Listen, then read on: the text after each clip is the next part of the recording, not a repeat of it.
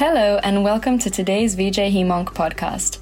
We are a global open access video journal bringing you the latest in hematological oncology.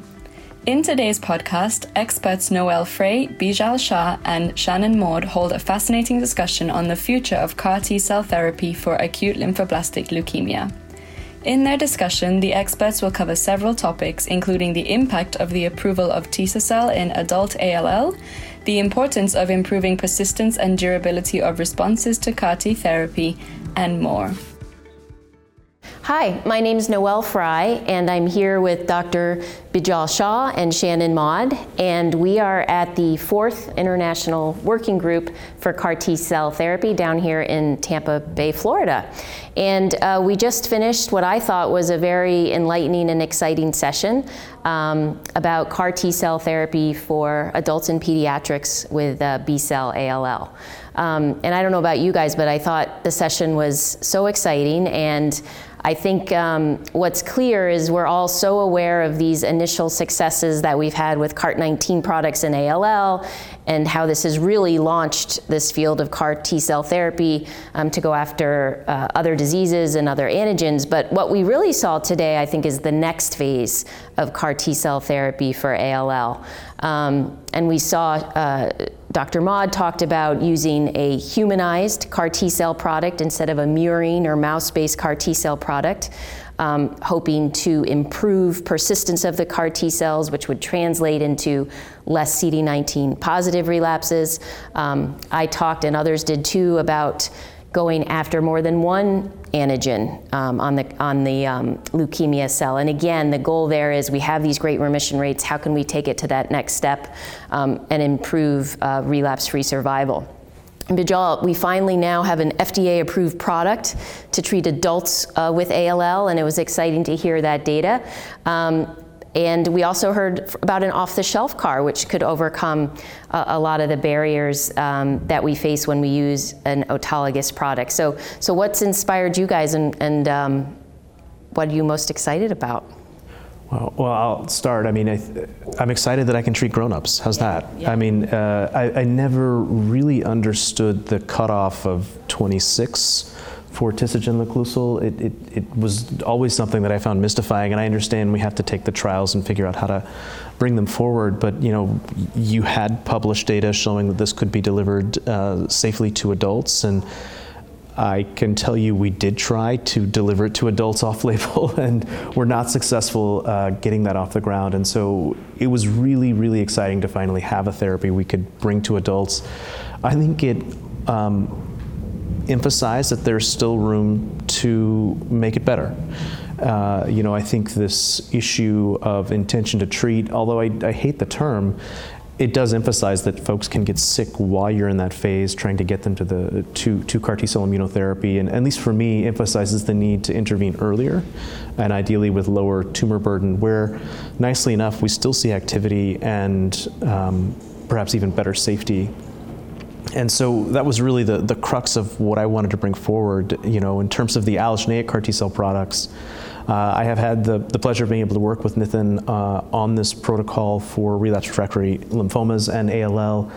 Uh, and it's been really cool. Uh, we're at a point now where we're seeing expansion that's commensurate with what we would see with an autologous CAR T cell product and now we get to you know do the um, the watchful waiting, right? You know the hard part is that really going to translate into you know these durable remissions that we want to see in, in ALL and in non-Hodgkin's lymphoma, uh, and and so we're we're in that process now. But it's been been very very exciting to see that develop uh, and and to now have an option that we're actually specifically taking for those post autologous CAR T cell relapses. And I, I think as well that, you know, now that we've seen these exciting results and now that we have this available across the age spectrum, I think we're all thinking, now what? How can we improve upon this? Because it, has been remarkable, but it also brings to light, um, you know, when we see these remarkable results in a substantial fraction of patients, you want it for everybody. And so it brings to light, uh, you know, the um, the failures of these therapies and how can we improve upon that. And I think that's what I'm excited about too. Um, you know, I think as you mentioned, getting to the patients who haven't been able to get to this therapy in the past.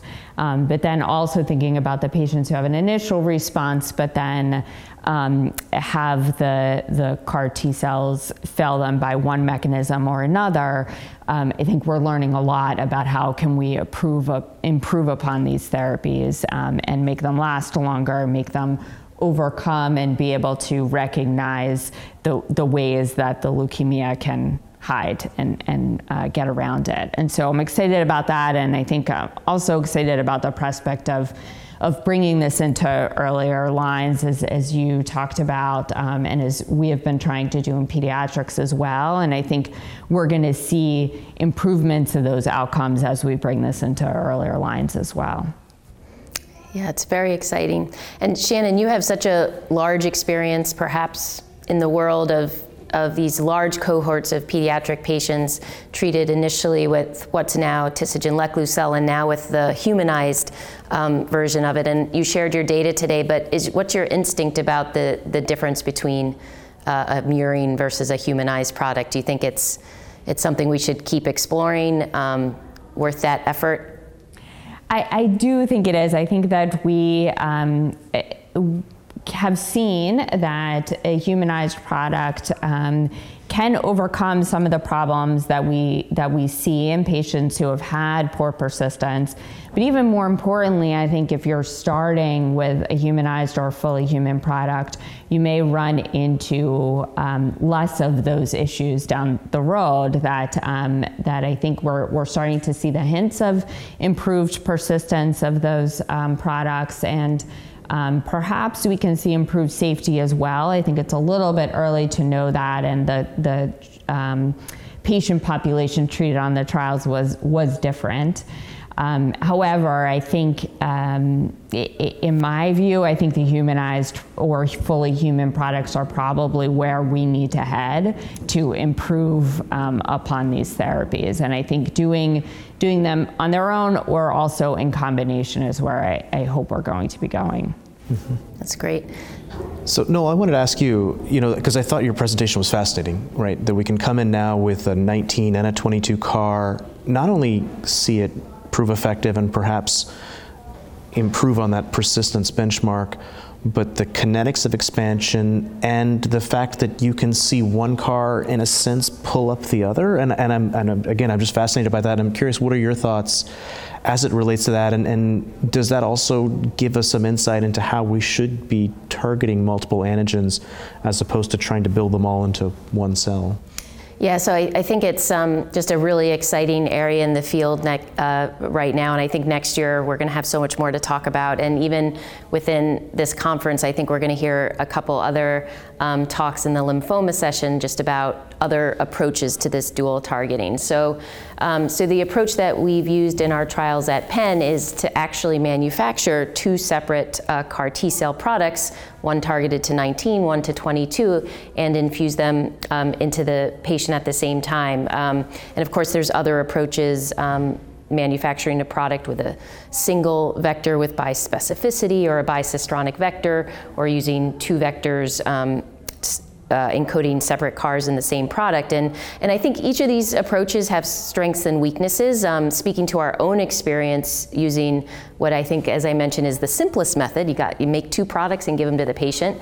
I think the um, challenges with that approach there's logistical and cost challenges you're manufacturing um, two products um, and what we learned is that you need to think about the two products and their cellular kinetics, how it is when you give them as a single agent, and how is that changed when you uh, give the two products together. For example, if the CART19 product we're using tends to have an earlier um, expansion, how is that cytokine storm that's generated there going to influence that more delayed expansion of the CAR22, both in terms of efficacy potentially, um, making that CAR22 potentially more efficacious, but also in terms of, of toxicity.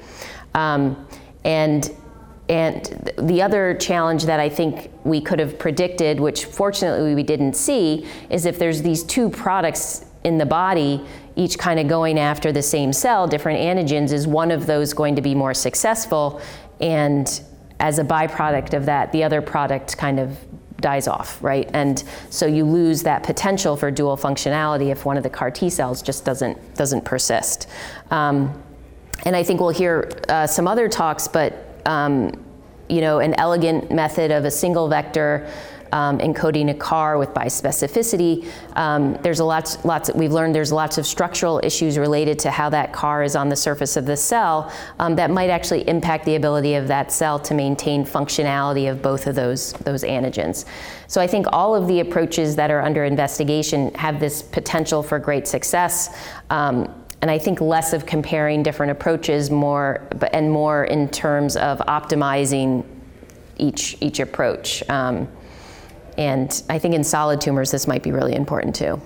And Noelle, that eh, you know, what I found so fascinating, as you have alluded to, is that we've seen all these different approaches being developed simultaneously, and, eh, you know, in, in some ways you may think, are we putting in a lot of effort with all these different approaches? But it's really, we've seen that the um, outcomes that you see are much different and the behavior of the products are really much different the way that you do it. And I think what we need to think about going forward, um, it was mentioned in the solid tumor day yesterday as well, is how can we design clinical trials that we can get a signal from all of these different approaches and sort of pick the winner or, or figure out what needs to be optimized and developed. I think that's going to be our challenge. Oh, absolutely. Well, I certainly look forward to next year. Um, so I want to thank you guys um, and thank the audience for um, being with us today. Thank you so much for listening to today's podcast. We hope you enjoyed. Be sure to follow us on Twitter at VJ and subscribe to VJ HemOnc podcasts on Spotify, Apple, and Podbean. Until next time.